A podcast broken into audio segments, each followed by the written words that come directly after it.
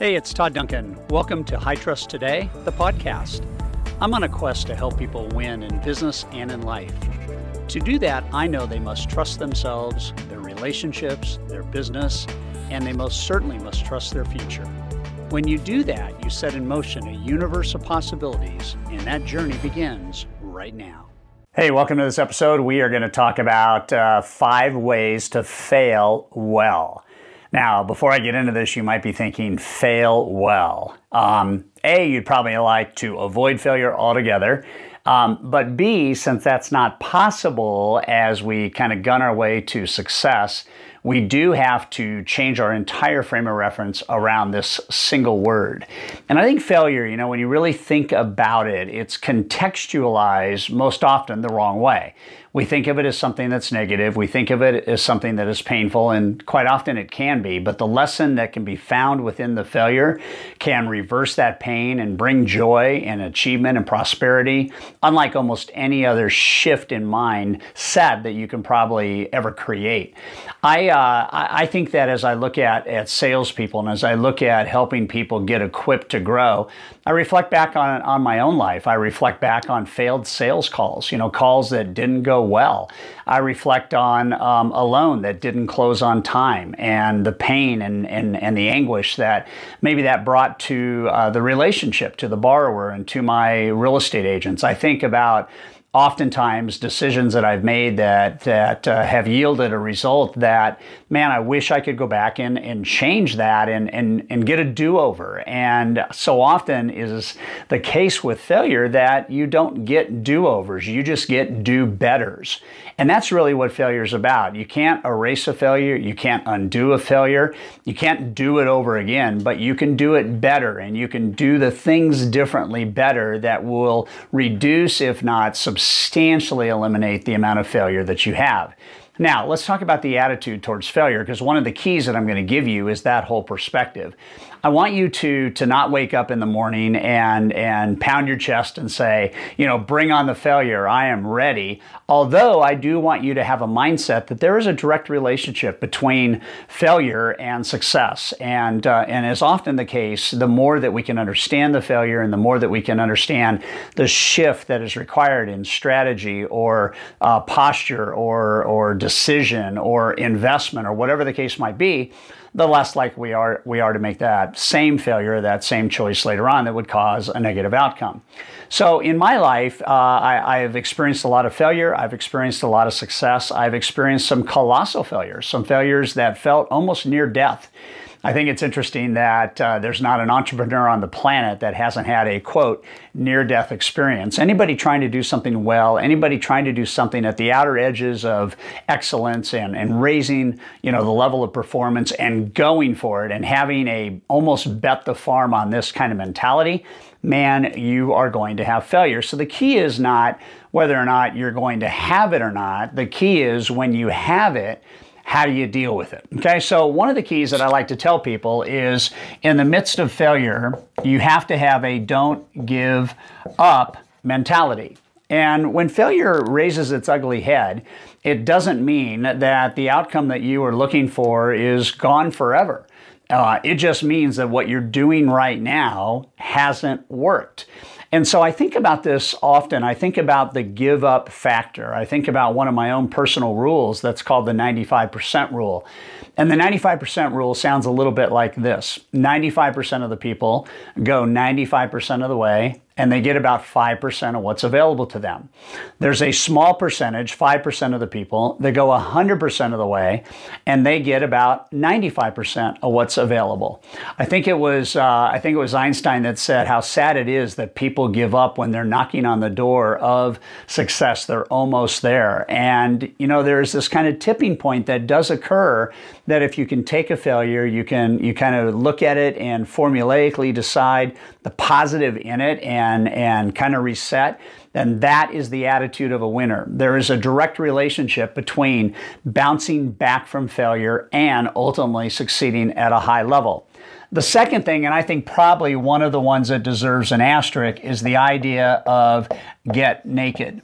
And when I talk about getting naked, I talk about becoming totally transparent, totally authentic, totally vulnerable, you know, I mean, really, really getting kind of kind of naked in your own mind about stripping it down and just figuring out okay what is the honest assessment? And i think that there's too much posturing that goes on. When we're talking about succeeding and we're talking about this idea that, that success is a byproduct of failing and and and moving on um, we tend to not have this kind of introspective just honest get real kind of discussion with ourselves on um, okay, so what went wrong? I remember one of the most significant failures I ever experienced was I bought a major company with about 300 employees and it did not go well. And within a couple of years, I had to divest myself of all uh, the assets of that company and, and the company in and of itself, which was at that time distressed. Uh, I had I had not done well, and I had to get really, really honest with me. I had to get honest with owning what were the things that maybe I could have done differently that would have changed the outcome of that acquisition. And this one decision that that uh, that did not go well uh, set about uh, in in motion almost seven years of, of challenges that I had to continue to gun through and work through and keep my head above water and keep an optimistic spirit and keep flooring it and thinking about okay how do I learn? How do I learn? How do I learn? And in one acquisition I learned two major decisions. I over delegated which I shouldn't have. I should have kept my wraps on a few key things like sales and marketing marketing and expense management. And the other thing I did is I delegated the checkbook, which I shouldn't have done. I should have kept the authority of signing checks under my signature only and not allowing somebody else to have the have those privileges. Those two things alone today in my organization, I I run those. I own those. I own those two things. I sign the checks and I lead sales and marketing because when you over delegate and you over delegate in critical areas and they fail, it can really cause some some big wounds. But I had to get honest and you got to get through the humility and you got to get through the emotional maybe conversations that you're having with yourself about how did I miss that or why didn't I see that? Or, you know, wow, that was so evident. And it's okay. It's, it's all kind of the spin on understanding that if you're not dead and you're not underground or, or, or cremated, you got life, you can improve, you can continue to go forward. So this idea of getting brutally honest, I think, is, is just critical. Uh, the third is this idea of um, not only in the midst of failure, but in looking back on failure, you must change your attitude. And we all know in selling that you know attitude is everything we've been told that our, our whole career but in the in the business of failure it is really about how are you thinking and, and how do you let that create self-talk in your mind that is negative and not conducive to pulling your way forward uh, as I record this episode, my 19 year old son is in his sixth week of real estate and got his license about two and a half months ago. And uh, he's 19. He looks like he's 19, um, but he is gunning for the world. He is optimistic as, as all get out. But even in that spirit, you know, he and I are talking on a fairly regular basis about setbacks and failure. And I remember sharing with him at dinner last week what I learned early in my sales career, and it was called The Champion's Creed, and it was authored by Tom Hopkins. And if you've studied any of my my teachings, you know that he was an influential man in my life and really helped me understand some of the the powerful tools in selling and selling well. But I remember the Champion's Creed when he first said it. I said, I'm going to memorize that. And anytime I'm in the midst of my attitude going the wrong way, I'm going to go through the Champion's Creed. And I still remember it today as well as I did when I first learned it probably 30 years ago. And the Champion's Creed is you are not judged by the number of times you fail, but by the number of times you succeed. And the number of times you succeed is in direct relation to the number of times you can fail and keep on going. And I love that because as I shared it with my youngest son and as I as I told him I said, "Isn't it cool that you can get a lot of these failures out of the way by just changing your attitude. Imagine people getting their real estate license when they're 24 or 25 or 26. You've got five years of them. Imagine everything you're going to be able to learn in the next four or five years that they're going to have to learn four or five years from now. I mean, isn't it a great thing that you are young and that you're learning how to succeed and you're learning how to fail early in life. And just that whole mentality of how do I change my attitude? When I was in the midst of my, my failure in acquiring that large company, I, I had to ask myself on a regular basis a single question about the failure. And the question was, what is good about this? You know, in, in terms of failure, what is good about this failure? What is the lesson it's teaching? What is the new strategy it's going to help me create? What is the one message of something that I need not do next time because I don't want to repeat this or have this come up again? And this idea of, of attitude management, I think Chuck Swindoll is right when he says, you know, 90% of uh, uh, our, our experience in life is not what happens to us, but how we respond to it. And 10% might be what happens to us. And so it's going to happen if you have a plan that is big, if you have a dream that is large, if you have goals that are inspiring, there is an odds on chance that, that you are going to experience more and more failure. But it's the perspective about this. And I think that word, I mean, you might want to write this down perspective. What is your perspective around failure? You know, when Edison, uh, at the age of 67, had his entire factory burned to the ground, he was asked uh, just a poignant question How does it feel to have everything you've worked on in your life destroyed?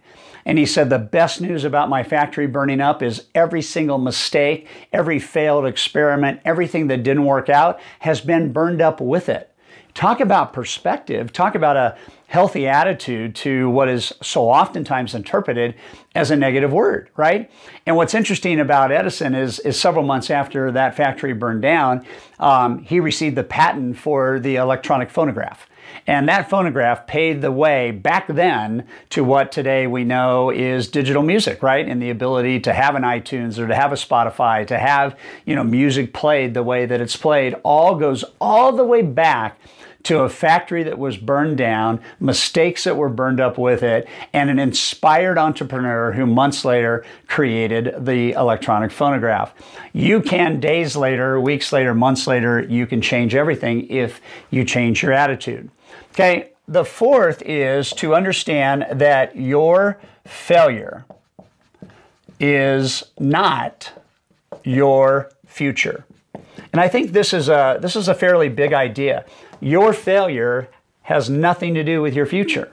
Your failure is a moment in time that tells you what not to do next time. Your failure is the greatest teacher that if you understand the lesson, your future is enlarged. In fact, I'll tell you that there's a strange kind of reality behind the attitude that he who succeeds at the highest level is generally he who can endure failure at the highest level.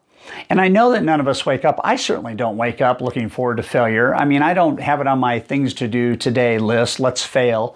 I do have an attitude. Let's get failure out of the way. Let's get it, you know, let's get it done by breakfast. Let's just let's just get it over with, right? Because it's going to happen. If you're a high standards person, imagine going for an Olympic medal Imagine what it takes to get to an Olympic team. Imagine what it's like in an Olympic event to compete against eight or 10 or 15 other people that are at the same level you're at. And imagine the hundreds and hundreds of people worldwide that that, that one event filtered through their performance to get people to this level of elitism in Olympics. Imagine the attitude that any of those athletes would have if they got on the starting block or they you know began the race or they you know jumped into the pool thinking they're going to fail. Just think about that for a second. No they're going to learn from every mistake they make. And the reason why they want to get the mistakes figured out and the reason why they watch video and the reason why they analyze their performance is because within that analyzation, the analytics of that performance are breakthroughs. And the breakthroughs come in number five, and that is to look for clues. I'll give you an example. If a sales call doesn't go well, why didn't it go well? What did you say or not say? What did you ask or not ask? What was your tone? Okay, what was your behavior? What was your spirit? I came out of a conversation yesterday. I flew to Chicago. We had a, a major dialogue with a major bank in America that uh, wants us to come alongside them and help equip their loan officers for success in the marketplace. And um, I got on the plane after that meeting was over, and I just leaned my chair back and I replayed the meeting, which, by the way, went very, very well. And I replayed almost every element that I could remember of the meeting, and I anchored what went right. What were the things that, that really went well? What were the things that um, seemed to coalesce the dialogue and, and create trust in the conversation, and even the moments of kind of humor and emotional connection, and the places that we felt that we met. And then the same thing I went through, and was there anything we could have done differently? Was there uh, something we said here that we shouldn't have said? Was there something we didn't say that we could have said? Every selling situation you are ever in for your entire life gives you clues about what you can do better and gives you reminders of what you've done well. So, the main message here is if you want to succeed at a high level, Failure has got to be your friend. You've got to be able to bounce back. You got to be able to be resilient. You got to be able to compartmentalize the failure, not have it take you down and drag you down. See emotionally and, and intellectually the benefit of the failure. Document and, and journal the lesson the failure teaches you. Understand that you can shake up your day like we used to shake up etch a sketches, and that failure can go away. You are a byproduct of how you fail well. And the message here on this episode was don't let failure take you down. Don't let it be the wind on your wings. Let it be the wind under you that lifts you up and propels you to a new destiny and to a higher level of success. Every single person that gets up here, that gets to the highest pinnacles of success, has endured failure and they have handled it well. The people that are still down here, are not handling failure well and they become failure resistant instead of failure resilient. I want you to be resilient. I want your bounce back factor to be high. Treat failure as your friend and you will succeed at the highest levels possible.